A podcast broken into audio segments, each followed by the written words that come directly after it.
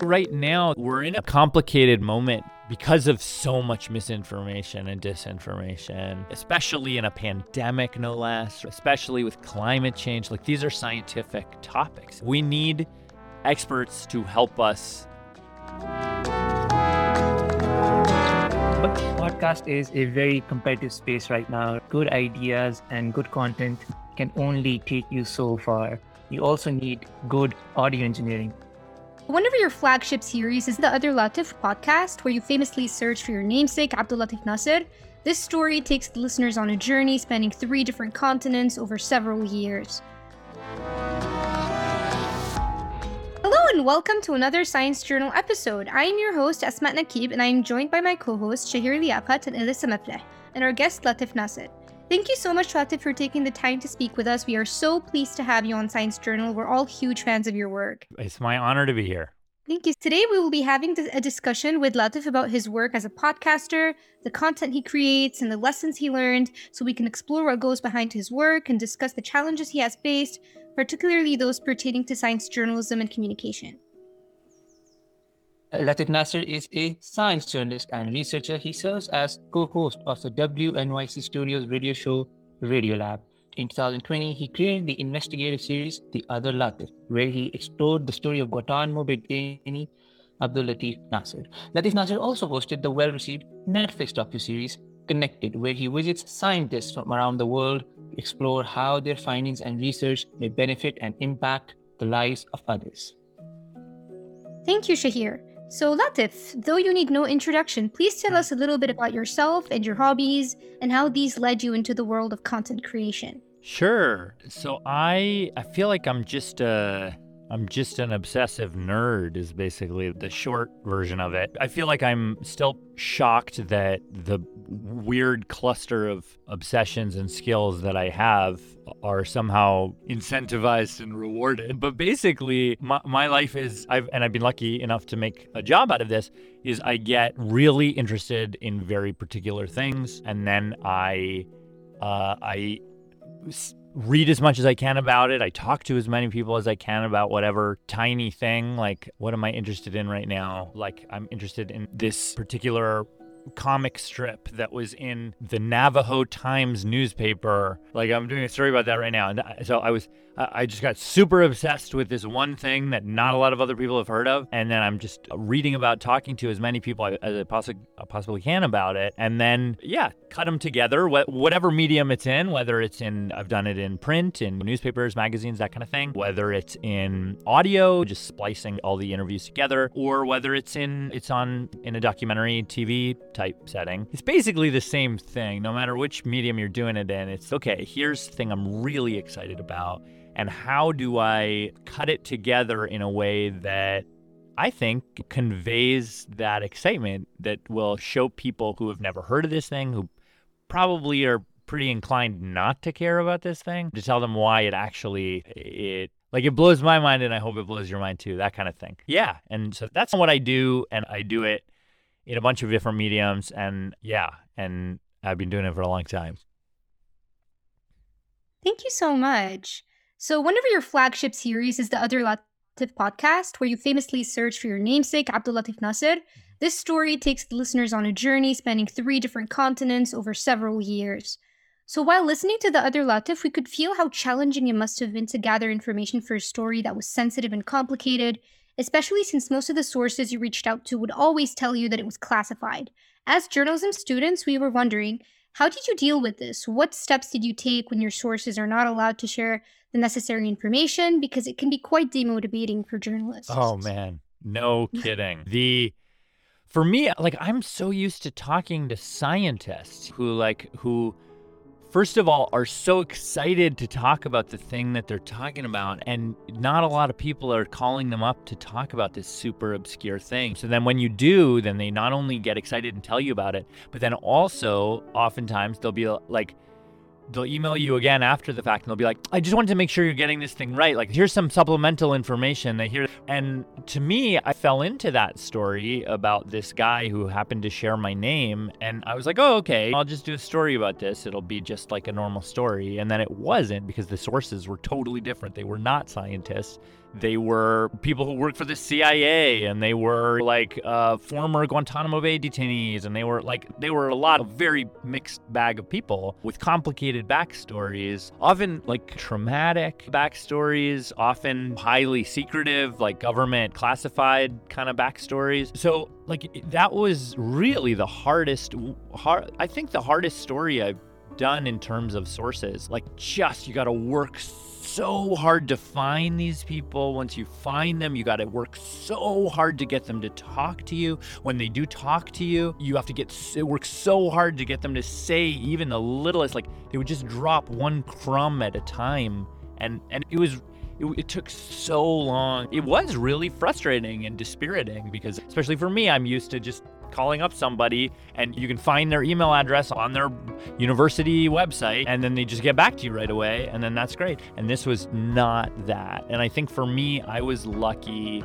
a few things. Number one, I was lucky I had a really good team of people who were working with me, and we would pep each other up and remind each other why we were doing this. And even though it felt like we were banging our head against a brick wall, it's like, oh no, but there's something really interesting and important behind this brick wall that is worth doing it for. So that was nice. The other thing was that it felt like, at least especially for that particular kind of story, Guantanamo Bay, first of all, it was a story that had been out of the news for a really long time. And it was a story that it felt like no one had covered in exactly the way that I could and wanted to cover it, which is to really humanize this guy and to really make him more than just a detainee ISN like number, basically. And so for me, I felt that in a really personal, deep way because of the name coincidence, because of all these like life coincidences, but also just because I was at the time becoming an American citizen and it felt so weird. I was like, why am I signing up to this country that has this horrible moral stain on it? And should I be doing that? And anyway, so there was a lot of personal stuff I had going on that felt like also I was investing it in this piece. So that kind of helped get me over that speed bump of all these people, nobody returning my calls or emails or whatever. Yeah, and so to me, I try to find stories that are both interesting, both to me and I hope to other people, and that are also important and that sort of ought to be told. And so for me, this kind of hit both of those, maybe more leaning to the kind of important side of it, but I think it checked both those boxes. So I was like, okay, as annoying and dispiriting it is to send the 9th email that nobody is responding to, in the thread it's just 9 emails from me, but still I'm gonna send that 10th email. Definitely, and we're all big fans of that offering. We listened to the podcast, and personally I just really loved how you wrapped the investigation in a story about going online and then looking up your name and exactly one person showing up with that name. It's just a great way to tell a story and to relate to other people. And I think what that project did was that it underlined the ambiguity of being a global citizen in the 21st century, and it was a great metaphor for our times. Along with the podcast, I'd also like to talk about your Netflix docuseries, Connected, where you talk to scientists and examine what can seem like some of the most trivial things that surround us daily. Things like dust, surveillance cameras, clouds, and then you explain what impact these things have on humanity. So it's really a one-of-a-kind project in the sense that it differs from regular science shows, which would normally be held in a laboratory or a hospital. In Connected, we get to see scientists in different habitats and watch them learn and discover new things with us, such as how is the desert connected to the ocean? How did you come up with the ideas for these 6 episodes for this talk series? Tell us what went about with the brainstorming process of these episodes. Sure, yeah. So in a way, the way we started the kind of frame of it, we started from this place of, and it really was at the jump, we set out to, as you know, to reinvent the science show, or at least to do something different than all the science shows of recent memory have been doing, and to like break out of the lab space, as you say, go out actually into the world where these people are doing these interesting things and to look over their shoulders while they're doing them. And that was the idea. That was part of it. And then the second part of it was, one thing I love is just going on Wikipedia and just jumping from link to link and just going on a random Wikipedia jag.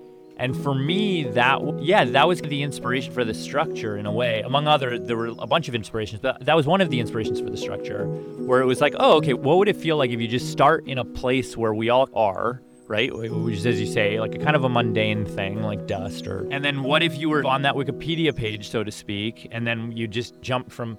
And it's, oh, and that's related, that reminds me of this thing, and that's related to this thing, and then somehow at the end it all comes together and it feels like it's a satisfying, it's like a kind of satisfying culmination of this weird rabbit hole journey that you customized, rabbit hole that you just went on. So that was the structure of it, and we really were trying to set out to do something different and make something different. And then as for how we found the stories, it was basically just, like, I had a whole bunch of ideas, a whole bunch of stories that I was super interested in, and that for one reason or another, either the show I worked for, Radio Lab, had rejected and didn't want to do, or it felt like it was a particularly visual story, or it felt like a story that I just was like, I never heard of this or thought of this, or wouldn't it be funny to put this next to this? Wouldn't it be fun? Like, I was like, I feel like the baby monitor that I'm using to look at my kid, like, that's like a surveillance camera, actually. And he's like behind bars, like in a prison. That's weird. And then it would be like, wouldn't that be interesting to put next to a story about a different kind of surveillance? And like, we're watching all people are using these cameras to watch animals out in nature. What if we put those? We're used to thinking of this in this domain, and this in that domain, and this in this other domain. And what if we just used something like a surveillance camera or something to cut across all those? So that was the fun of that. And also finding things like that topic, Benford's Law, where it was like, and I'd been researching a bunch of other things, and it just kept coming up. And I was like, what is this thing? Why do I keep seeing this thing? And then seeing, this thing cuts across all these different worlds. And you're like, okay. And then that's fun. And then it can be like a thing we follow, a through line we follow. And then also somehow we're taking this whistle-stop tour of all these different parts of science in our world. So that was fun, like finding, basically, to answer your question, I would get interested in a topic. Like, I knew I wanted to do a poop episode for sure. That was like the first thing I knew I wanted to do. And then I was like, okay, here's like a whole bunch of poop stories, a whole bunch of poop things that like revelations, let's say. And then it's, okay, if poop is this sort of through line, how many different worlds can I use that to take us through? And then just stitching them all together and trying to figure out like what's the most logical way through this. And that will give that big culminating moment. I think about it like I was like you're like building a roller coaster in a way, like you're like, this segment would work here, and then that tees you up for perfectly for this loop-de-loop over here, and then and then that brings you right back to the beginning. Perfect. That's the kind of What's so interesting about what you just said is that it's like taking a multidisciplinary approach to one topic. So like seeing it in different perspectives. And I think that you're bound to find someone that's interested to at least one of these multidisciplines, basically. Yeah. And that's how I think it strings us in as viewers. But I believe Asmat has a really interesting question right now to talk about science and how that can be interesting. So Asmat, go ahead, please. Yeah, so one of the things that struck us when we were watching the Connected show is that you found a way to make science very interesting. So how do you always seem to find that way? Did you always approach science from a fun perspective as a student, or is that something you picked along later on in life? Yeah, I think I liked science. I think like I went through a journey that a lot of people went through earlier on, which is as a kid, I just asked so many questions. I was so interested. I wanted to know how things were. And then I think I had some really good science teachers, but then I also had some really not so great science teachers. Like I remember in high school, just hating science. What it felt like to me was you're sitting in your desk on the first day of class, and then they give you a textbook, or you have to go buy a textbook or whatever. And the textbook is just like a stack of answers to questions you didn't ask. And it's, okay, here's the boiling point of this thing, or here's just some random thing. You're like, why would I care about this? I don't even know why to care about this. And in a way, it's they're telling you the answers before they're telling you the questions, or before they let you have the questions and find the answer. So to me, there's sort of two things. So one is that to motivate the answer, you have to really get me on board with the question. So start with the question. And that's funny because that's the opposite of the way most news coverage is, right? Like it's the headline is studies find, duh. And you're like, wait, but why were they looking for that in the first place? Like what actually, and so that's, to me, that's like the question is much more interesting and much more powerful than the answer. The answer is often actually very underwhelming. We found in mice sometimes it has this effect, but maybe that was just because of this other factor. Like the answers suck. The questions are really interesting, and it's the answers are these, it's the closest we can get. So to me, it's invest actually, if not as much, but even more energy in the question at the beginning, motivate people, and then they'll follow you wherever. If you've sold them on the question, they'll follow you wherever to get whatever piecemeal answer that you can find. So that's one thing, is the questions. And then the second thing is to make it feel like, to the degree you can, and we do this, I think, more on Radio Lab than I think we were able to do it somewhat as well on Connected. It's like finding the people in there, finding the people and making it, this isn't just a kind of abstract, disembodied like logic, like set of logic gates or something. Like it's, there are people who are like, oh, this is a question I really have. And maybe I even really have it for a personal reason.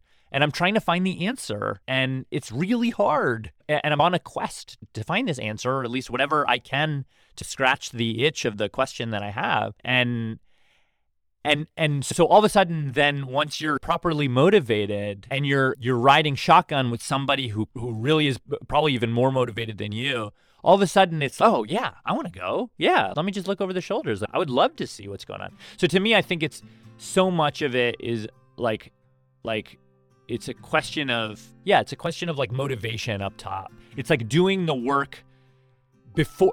Because there's things you could have said before you hand that textbook to the person that will all of a sudden make that textbook come alive. Like all of a sudden you're like, wow, this has the answers like to this question that you just made me care about. So to me, it's so much of it is just about, it's about the groundwork. It's about the beginning. The beginning, if you start on the right foot, then the whole rest of the journey is super easy. I agree with that sentiment. But Latif's podcast is a very competitive space right now. Good ideas and good content can only take you so far. You also need good audio engineering, which is something you're very proud of at Radio Lab. Yeah. So we're also experimenting with audio on our podcast. We want to up our game. We want to upscale a bit and make it more fleshed out. I was hoping to know, how do you utilize sound effects and editing tools to enhance the topics that you're discussing on Radio Lab? For us, you're right. That's I think one thing that helps our show stand out. And the kind of sound of our show was forged by my predecessor and the founder of the show, Jad Abumrad, who was a musician. And the way he really thought about it was, he was making music with words. He listened to it as a kind of like that even these experts talking, even the most boring scientist who's talking about the most boring thing, there's a musicality to that. And tapping into that musicality actually will get people interested in a whole other register than just the ideas and the talky talk. And so part of it is that sort of musicality of it is like thinking about it like music. The other part of it is he was and is obsessed with film scoring. And so for him, he was thinking like every Radiolab episode is a movie that you don't see. We make the whole movie, and then it's as if we already know what the visuals are going to be. Then we rip away the visuals, and then so you're listening, you're having to make that movie in your own mind as you're listening. And we're making it a vivid movie that you'd want to watch, but you just can't watch it. You have to make it up in your head. And so that there's something, in a way, then you having to, unlike a movie that sort of just washes over you, here you're an active participant in it. You have to make the movie with us. In so doing it, I hope that it engages people in a whole other way, more so than, for example, reading the Wikipedia page about whatever topic we're talking about, because it's actually more like you're watching the movie and you're participating in it. Thank you so much. Yes, I do agree with that. You need to utilize the sound effects and need to use that to engage the audience and to get their attention going. So I'm going to turn it over to Elissa right now to ask you a question about science journalism and communication.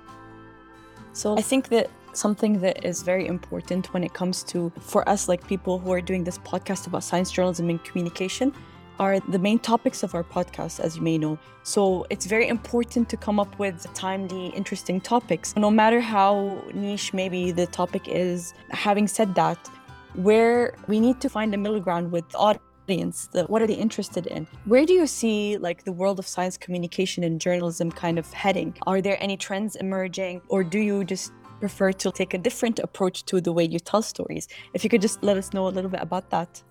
Yeah, to your first point, I think that, and to me, again, I'm totally repeating myself, but like the question at the top is, it should be something that you actually care about. There's so many shows that, especially science shows, that do the like question, but it's like there's a question on top, but it's a rhetorical question that you wouldn't have asked actually, and they're just asking it as an excuse to tell the story that they're about to tell, that they were going to tell anyway.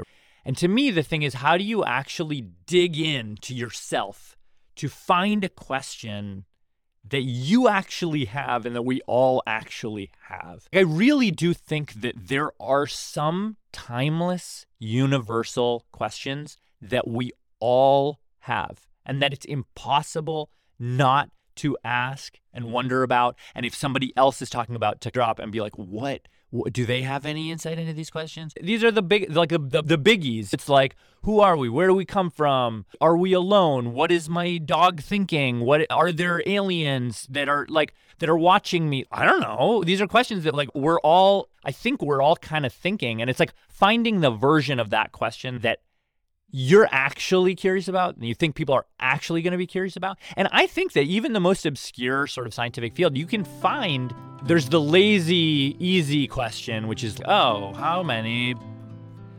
elephants fit in a thing? And you're like, no one was actually wondering that. You're just saying that so that you can tell this story. But to me, it's like, if you actually tap into the thing, then it'll like, and it requires a lot of searching of yourself to be like, am I really interested in this? Am I actually, why would I be interested in this? Anyway, so that was just the first about your sort of question about questions and finding that like middle ground. I think it's like, it requires going deep in yourself to find that sort of question. And then your question about where the field is going. I think right now there's a kind of, we're in a complicated moment because of so much misinformation and disinformation, especially in a pandemic, no less, especially with climate change. Like, these are scientific topics. These are topics that you literally, like, coronavirus is invisible. Climate change is, it's real, we feel the effects of it, but like the CO2 in the atmosphere, these things are invisible. We need experts to help us understand them and protect ourselves and help ourselves not make the problem worse and hurt other people. That's like, we just need that. And yet it is at a time when a lot of people are saying a lot of stuff that is not true. And so so one thing I think is that, but at the same time, okay, so that's important. And we need things to be fact checked and buttoned up and really rigorously done. Like, the stakes are too high to say something that's wrong. At the same time, on the other hand, you want to meet people where they are. You don't want to be lecturing people. You don't want to be talking down to them and patronizing them. And so how do you meet people where they are? How do you how do you not leave people who don't believe the thing that the scientist you talk to believes?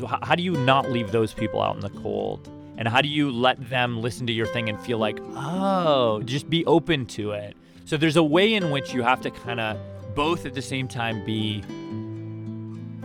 more faithfully accurate and more thoroughly meticulous in your documentation and your fact checking and whatever than ever before. But then there's also a way that you need to be more kind of gracious, open. Like, it's a tricky thing to be both of those things at the same time.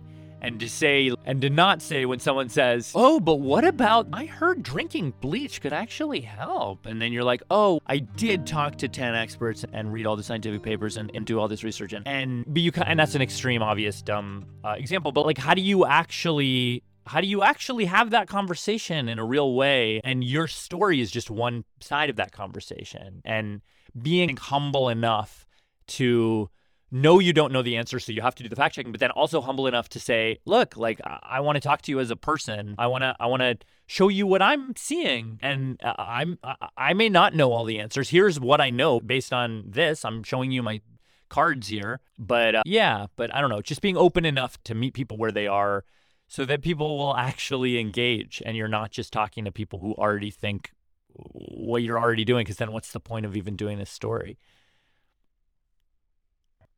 I just wanted to quickly come in and ask, this is like out of the podcast and just purely, sure. I want to know is which one of the episodes of Connected was your favorite to film and why?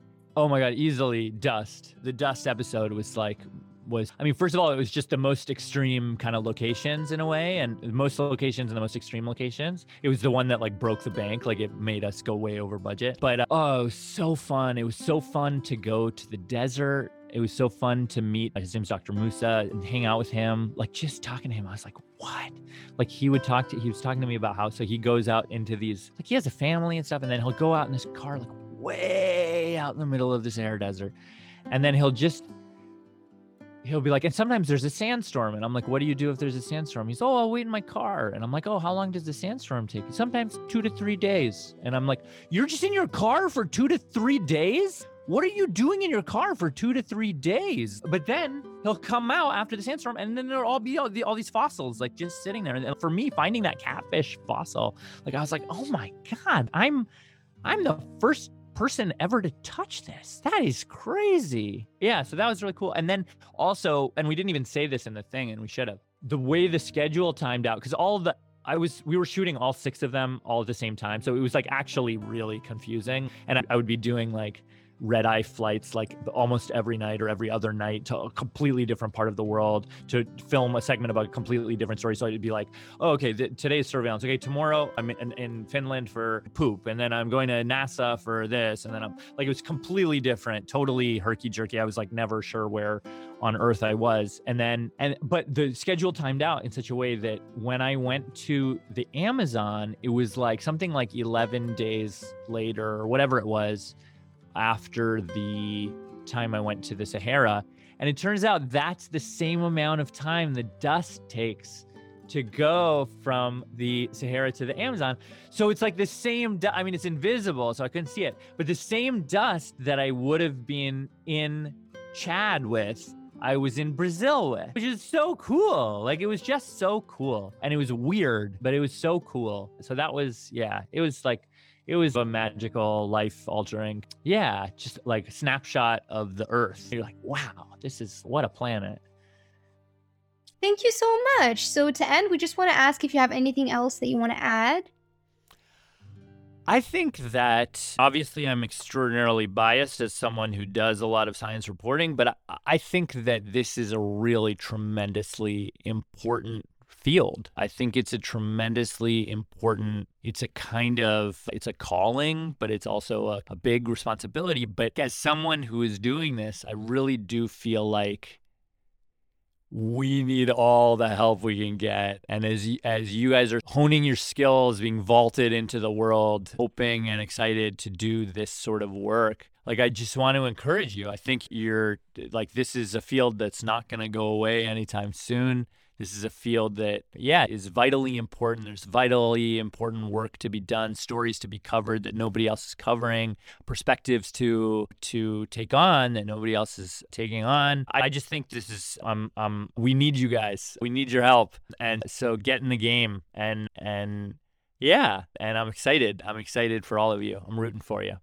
Thank you, Latif. It was a pleasure having you today. And thank you everyone for tuning in. Until next time on Science Journal.